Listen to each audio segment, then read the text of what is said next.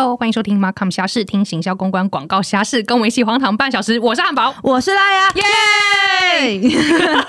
今天又是我们的三二议题分享时间，没有错。继上周的畅所欲言之后，今天我们要为大家带来的是故事马拉松。故事马拉松怎么个马拉松法？就是欢迎大家分享最近读过的好书，或是经典故事，或是哪些启发你人生的金玉良言。哇塞，这么有一种鸡汤感，是不是？对，我觉得鸡汤感、鸡汤味蛮重的。我觉得这个就超级适合拉雅。呃，我 因为汉堡我本人就比较厌世哦，点我我是一个蛮鸡汤的人嘛，蛮励志的人。对我来说，我觉得哦，你每次听你讲话都非常的 inspiring，真的吗？就觉得说哇塞，怎么可以有这么乐观的人？啊，我但我的确蛮常被大家说我很乐观的，我也不知道为什么。我觉得很好啊，我觉得不错。呃我之前有听过一个我诶，算同事都有评价，他说诶，拉雅，我觉得你是一个非常励志的人。我说励志，是然后说你我觉得你非常有毅力。他说毅力怎么励志跟毅力放在一起，感觉不是一个很好的形容词，听起来就是做苦工的。没有没有，我觉得我觉得就是在 Markham 就是这个圈子里面有毅力跟就是乐观非常的重要。嗯，我觉得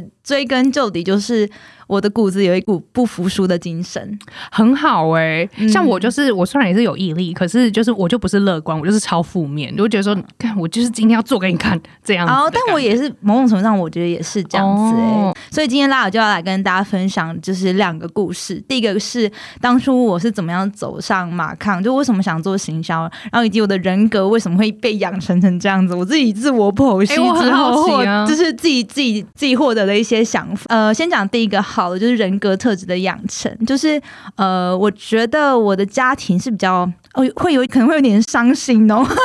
啊也不要伤心啦，就是呃，我觉得因为我们家是比较传统的家庭看起来很不像，可是嗯、所以你知道农村家庭，我乡下小孩吗？我是北漂，北漂来。北漂青年，对北漂青年，然后我们家其实原本以前其实蛮传统一个家庭的，然后就是比较偏重男轻女。虽然我没有兄弟，可是爸爸爷爷那边就是稍微是比较重男轻女一点啦。嗯然后以前呢，就是我以我以前小时候的时候，我真的不知道为什么，就是我小时候在照超音波的时候，然后我就被误认成是男生，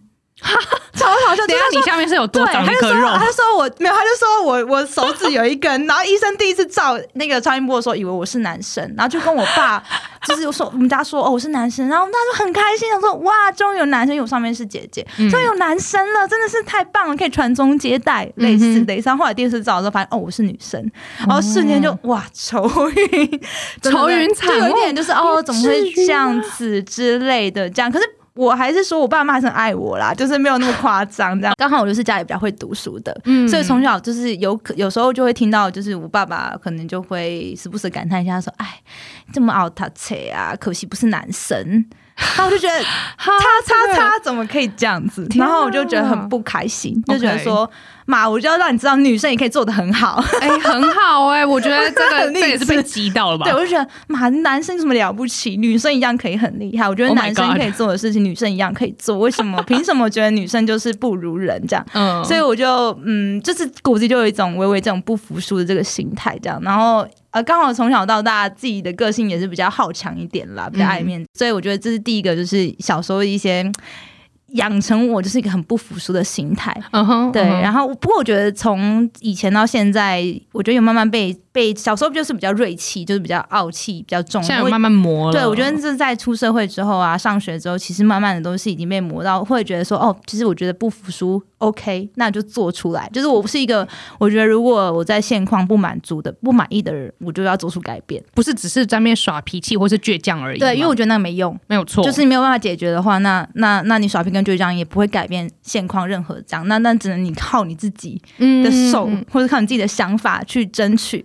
那你最起码你有努力过，对对对，就你有努力过嘛，总比你都没有努力来的好。那我就、嗯所以我就非常讨厌那些只会哀哀叫的人，真的就是很凶啊。不会，因为我觉得真的有时候你真的在那边抱怨，就是我可以懂情绪是需要抒发的，但是你嗯只会就是噼里啪啦鬼吼鬼叫，其实真的对于解决问题没有帮助。没错，所以我觉得后来我对我爸爸的心态也有慢慢的转变了，所以这个就是我们一直在不同不停的洗脑他，洗脑他。大家也知道社会风气在改变嘛，那我觉得家庭就是老人老一辈的思想可以理解了，他们坏，我爸爸也渐渐改变了，我觉得也很好。所以就是靠我们不停的洗脑他，把他变成可以就是呃，也是一个很民主、很开放的人这样子。哦，那还不错。然后第二个是，就是当初我怎么会走上马抗？我觉得蛮有趣的，就是影响我的都不是人影响我的，都是非非人的这个生物影响我的。OK，非人的生物 是我以前猫狗还是？哎、其实以前就是我国小的时候，老师说啊，你以前以后想当什么？我其实愿望是当老师、哎，真的哦，哎、你你比我有目标。你知道我以前说我想要当早餐店老板，我超喜欢吃早餐店，然后我以后说我以后要当早餐店老板。我妈听了都超我妈开心听了超哎、傻眼的，然后我知道跟他一起会做了早餐店老板娘，我觉得蛮好的、啊。哎、早餐店很累、要超早起床。就是很累啊。嗯，我以前就是想，啊，我就觉得当老师很酷，可以教别人。就是我在大学的时候喜欢打游戏，我真的非常喜欢打游戏。我感受到了，对，然后我在虽然高国中、高中都一直在玩游戏，然后就真的太喜欢游戏的生态了。我就觉得，我天呐，我就是很希望可以设计出来这些很可爱的游戏人物。然后我就哇，他们到底都怎么在做这些活动，我就非常有兴趣。我就觉得以后如果有机会的话，我就想要从事跟游戏行业相关的就是工作这样。可是这个就不可能是老师啊，嗯就比较难啦。嗯对，嗯除非我是什么，也没有什么，那时候也没有什么电竞学校啊，也没有什么这种东西呀、后来就是我在大学的时候，呃，我们在一个风雨交加的夜晚，捡到了我们我跟我室友的第一只猫。哦很小只的小猫，大概手掌大而已。然后我们那时候就很开心捡到它，然后就照顾它。结果它后来就是在我们捡到它第二天之后，它就被生病，就被验出有一些问题这样。然后我们那时候就很开心的帮它创了粉丝团啊，帮它做 promotion。然后哇结果它后来就就进医院，然后一个礼拜，然后我们就实在是没钱，我们就要募款了，对，我们就募款在我们在粉丝团上开始募哦款。天哪！对，然后我们就觉得哇天啊，就觉得哇靠，原来就是社群啊这种力量很大真的很大。他们觉得哇，我以后想要就想要当小编，就是励志变成从老师变成想要当小编我觉得就编了。觉得行销真的很好玩、欸，嗯就是你怎么样包，然后你怎么包装你的故事，然后让大家可以就是感你感你所感，然后嗯。愿意不管是抛超钱或是支持你的理念，我就觉得哇，我以后有机会的话，我真的想要走 marketing，、所以我后来就哦。哎、就真的走上 marketing 这条路了。真的哇，对所以原来就是是一只小猫，然后你帮他创了粉丝团。那请问一下，就是后来小猫何去何从呢小？猫就是当天使了，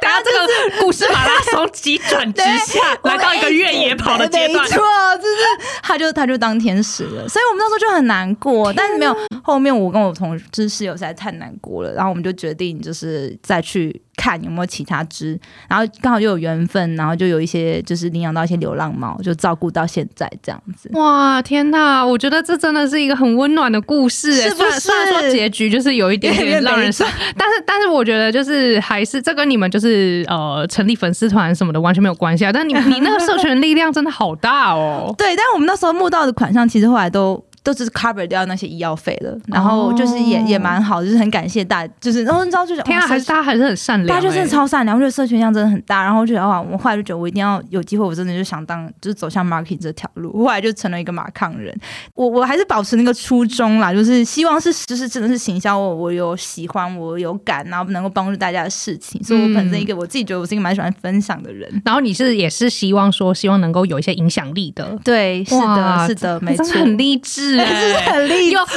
鸡汤又励志，真的就是拉雅的一个个性。没有啦，觉得我后来就是在工作上跟在在管理自己的时间跟在行销上面，我读到几本我觉得蛮不错的书，这样。嗯那第一本是我记得那时候是叫那一本书叫《社群行销》，那其实它是在其实蛮久之前就出版了，可能是在一四一五年的时候，那本书里面其实集结了大概有十几个社群行销的案例，不知道大家知不知道深夜的手工甜点，深夜哦我有的法式手工甜点，对，那里面就有收录这个创办人他当初在经营这家店面的时候，他怎么样？因为他其实是没有实体店的，他都是你半夜要去排队啊，去购买啊。那虽然他没有没有实体店面，他其实他花在社群、花在 Facebook 上面的行销费用，其实高达大概三十几万，几乎哦就等于你经营一个实体店的一个费用了。那就蛮有趣的。那我觉得它的好处是它很好读，你就把它当课后读，就啪啪啪就看过去了，嗯你就想哦，原来是这样子哦。然后你也可以一窥，就是哦，那一个很好的一个社群，我们怎么样去经营这个 community。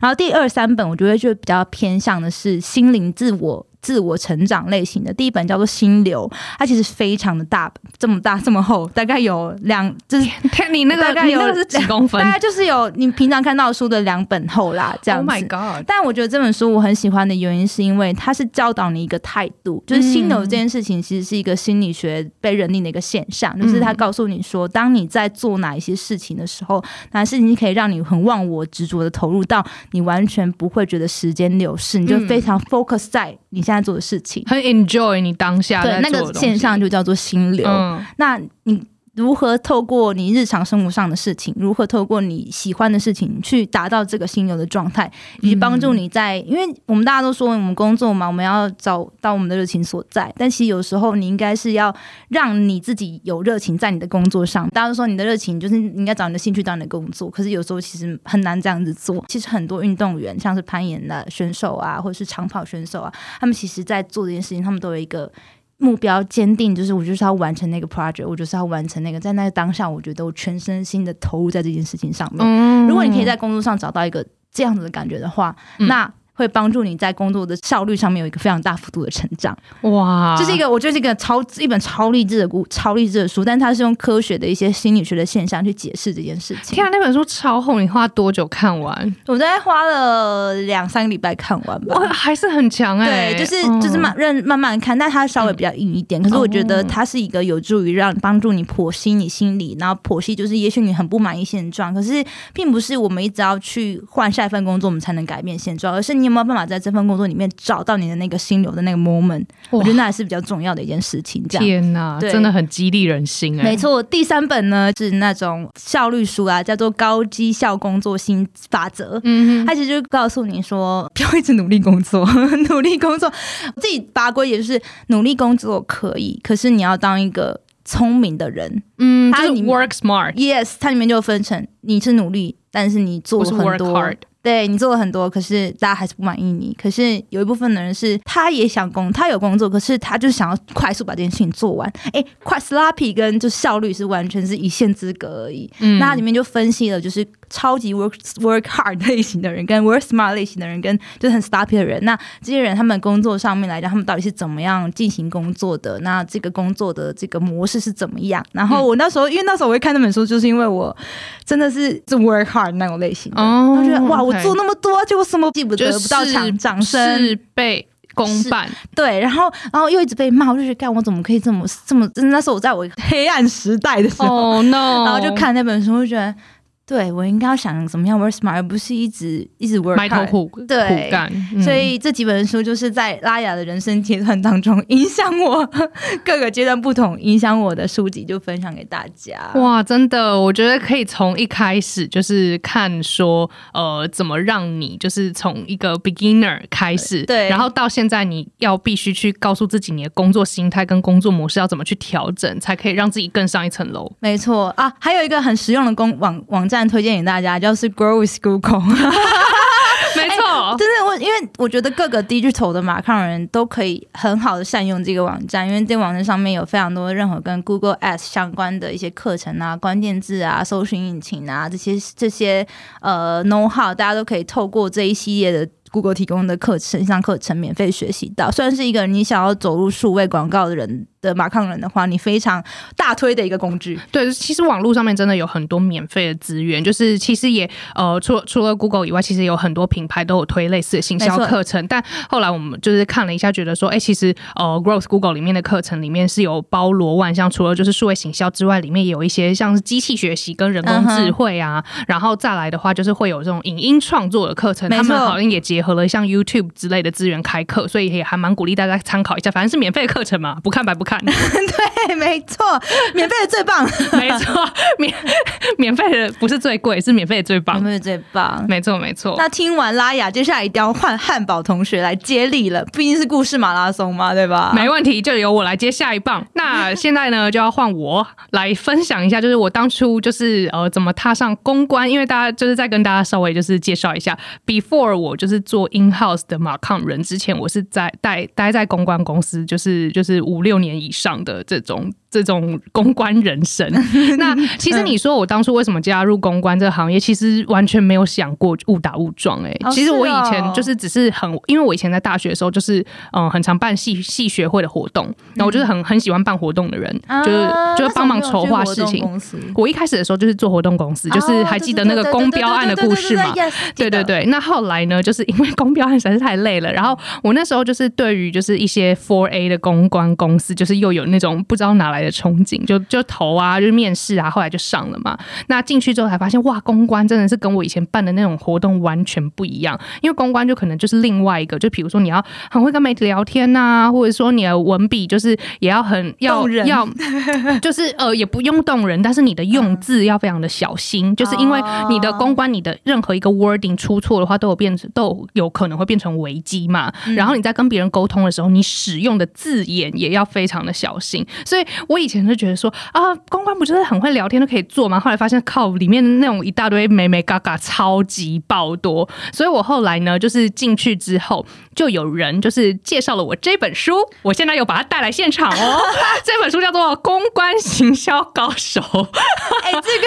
听看起来蛮棒的耶。哎，我这我自己觉得这个不好意思，这是因为本人的那个年资就是有点久了，是吗？这个时候是呃有这本书是二零一二年，然后。哦，二零一二年是十年，快十年前的书了。那那个时候刚好也是我第一年踏进公关产业，嗯那就是呃，我觉得我自己觉得这一本是 in house 的公关人必备的书，就是里面有非常非常多实用的表单跟架构，然后也可以帮助你自己未来不会被 agency 糊弄。所以我觉得这本里面真的有非常多，就是呃，我觉得你今天是在品牌端当公关，我觉得你就算。一开始完全不知道公关的就是工作范畴到哪里，我觉得这本书都非常值得看。那当然，因为它就是有一点久远了嘛，所以我接下来会跟大家分享一下，就是它里面的一些章节。然后我觉得它跟现在的这个呃时时节点上面，我认为它可以再 add on 哪一些这样子。OK，像比如说它第一章节就叫做呃教你就是制作公关工具的一个 package 一个套件，它叫做。Compact communication package 这样子，那它里面就是教你一些什么基本能力啊，你要怎么提案，你要怎么写新闻稿，你要怎么写声明稿，然后还有告诉你说要怎么安排一个媒呃媒体专访是什么，记者会跟消费者的展示会差在哪里，然后公关活动的处理怎么样？那我觉得，因为那一那个时候 social media 还没有非常的活跃，那我自己是觉得说，其实你只要把媒体这件事情再加上自媒体跟 social media，那一样也是可以套用的。那它第二。这个章节就是在教你说，就是你要怎么有展开被动式的公关与记者会。比如说，被动式是什么意思呢？就是你今天接到媒体采访的需求，或者是说有什么其他的异业品牌要跟你合作，或者是记者找上门啦，KOL 找上门啦，你要怎么去应对这样子？那还有就是说，你要怎么办记者会？他会讲记者会、记者发表会、记者说明会这三种有什么不同？就是大家我觉得，哎，因为这个不好意思，这个作者是日本人，叫做五十岚。欢，哦，好想喝五十来，没错，等下就可以去买一杯。OK，所以他这个这个日本人，因为我觉得有些 wording 还是跟台湾有点不一样，所以我觉得这个呃，但是我觉得这个章节非常棒的地方是，他会给你一个很完整记者会流程范例图，告诉你一个记者会应该要包含哪一些环节。那我觉得这个是很不错的。那我觉得就是呃，因为一样，这是二零一二年。那我觉得今天如果大家要在看这个的时候，可以加上另外一个部分，就是说呃，现在有很多品牌他们会去办。记者跟 KOL。一起的体验活动，那你要怎么去同时 handle 媒体跟就是呃 KOL 的需求这样子？我觉得这个是我们这是可以在 add on 或是另外找搜呃搜寻一些资料的部分。那第三个章节呢，就是讲主动出击的对外公关。那这个部分是我觉得，就算他现他是二零一二年的书，他至今仍然非常受用的。就是你要怎么去好好的跟媒体就是展开一个对话，然后并且成功的免费让他报道你的东西。我觉得它里面就有这个很不错哎，对啊，我们是不是也要运用在我们 podcast 一下？赶快找媒体来帮我们。但是我是 我是觉得也 OK，公行销公关高手 汉堡同学，因为它里面就会教你说你要研究，就是 before，、嗯就是在你要先去跟媒体聊天之前，你要先研究一下这个记者到底平常都在报道什么，嗯他们家的媒体有没有特别的立场，或是有没有比较偏好哪一种主题，然后再来的话，就是你议题发想，它里面也给你很多不同的角度，比如说呢，呃，你可以搭配，就是接下来是母亲节了，那你的品牌或者是说你的产品有什么东西可以 match？那像像以前啊，我们那种老公关人很常做的就是说，呃，我有一个客户，他可能是做呃蛋糕的，那可能就讲说，哦，十二星座最爱的蛋糕口味，就是你知道这种很老梗的，或者是说有一年就是我的呃客户，他就是会推那种年菜，那嗯。那一年呢刚好就是《后宫甄嬛传》非常红的日子，我们就会说华妃娘娘最爱的乌骨鸡，根本就没有这件事情，但是我们就是硬要把它套一个当下超红的意 trendy 的事情。对你拿这个东西西去跟媒体讲的话，媒体可能就会爆了这样子。啊媒体还会感谢你，哎，说哦，谢谢你帮我想这样子。那再来，呃，刚刚讲的都是比较跟媒体嘛。那再来的话，就是我觉得是公关人，就是可以很好反思的部分，就是说他会教你说怎么去做好一个年度的公关计划。那它里面就告诉你说要怎么研究目标对象啦，你时程跟预算要怎么做规划啦。那我必须说，就是其实这个年头，以前的话可能嗯公司都会拨一笔经费给公关部门，但是现在这个年头，就是公关预算要争取的难度，就是真的是越来越高。嗯。我觉得你不能只有就是很努力的写写计划跟内部 propose 拿钱嘛，你其实你应该要说服内部，就是呃说，哎、我们的同业他目前都在做些什么？没错没错，异业这件事情，我觉得是现在最大势的趋势。没错，你就是要你不只是埋头苦干，你要看看别人在干嘛。而且我跟你讲，老板最喜欢听说哪一家现在都已经在做什么了，我们还不做吗？然后或者是说，哎，你看，就是这这个。这个呃竞品，它就是这个部分没有 handle 好，所以我们还是要不剥取一些呃一定的公关预算来做这件事情。我觉得是要来刺激高层对于公关计划的重视程度。嗯那再来的话，就是它里面就会有讲说你要怎么呃。因应丑闻或是留言，就是来做危机管理。它里面给你超多那种危机管理的流程图，然后建议危机发生的时候，你内部应该要怎么就是组织架构。然后还有就是说，哦，紧急记者会的通知书范本也给你，你就是直接就是把那个声明稿就是可以换一下，然后就变成就是一个声明稿，符合你公司的声明稿。我就觉得说，它里面真的是、很实用，非常哎非常实用，所以我觉得就是这一本书其实是很适合你，就算是对于公关完全没有概念的人，你也都很适合入手的。很适合要踏入行销公关行业的大家可以去入手的一本工具书。没有错，没有错我，，听完我都觉得我可以去当公关了，可以可以，立马就是买这本书。这本书可以给你。现在已经不想做公关了吗？我现在已经不想做了。OK OK，对啊，但但我觉得就是其实呃，做公关对于我个人最大的、呃启发，应该就是我会。我会非常对每一个人都很有兴趣，就是因为你必须要跟很多不同的人交流嘛，那你一定要随时保持自己的好奇心，然后你永远就是一定要记着，就是哦、呃你跟这个人为什么开始这个对话，因为你你知道，你有时候跟别人讲对话的时候，你你真的很容易会迷流就或者飞就开始到飞到，对对。对对对对，但是你呃。基于一个跟别人相处，就是尊重别人的这个立场，你应该要知道说，做人的基本原则就是你要记得当初为什么你们会开启这段对话。那这个人他其实一定有可以让你觉得哦印象深刻的地方，这个人的故事你要好奇。我觉得如果你对人是一个很有好奇心的特质的人的话，你就还蛮适合做公关。还有就是要想稍微细一点，就是要有很多那种呃小剧场在你的脑袋里面，没错没错，因为你要帮这个品牌去想未来有可能发生的一些危机是在哪里吗。嗯对啊，没错，这个就是呃汉堡的公关人生。听起来就是围绕着这本书讲了非常多，就是实用的东西。没 错没错，推荐给大家五十栏宽的公关形象高手。好想喝五十来，等下去买。好了，那我们今天的故事马拉松就分享到这边。那希望大家就是喜欢我们这一次呼应桑浪主题的主题式的分享。没错，那欢迎大家可以搜寻马抗下是在 Facebook 上面跟 IG 上面都可以找到我们呢。我们每周二跟礼拜五的晚上都会有新的集数更新。对，那就是如果大家有一些马抗的虾事想要跟我们分享的话，都欢迎写信给我们或者私讯我们。那我们马抗虾事就下次再见。我是汉堡，我是拉雅，拜拜，拜拜。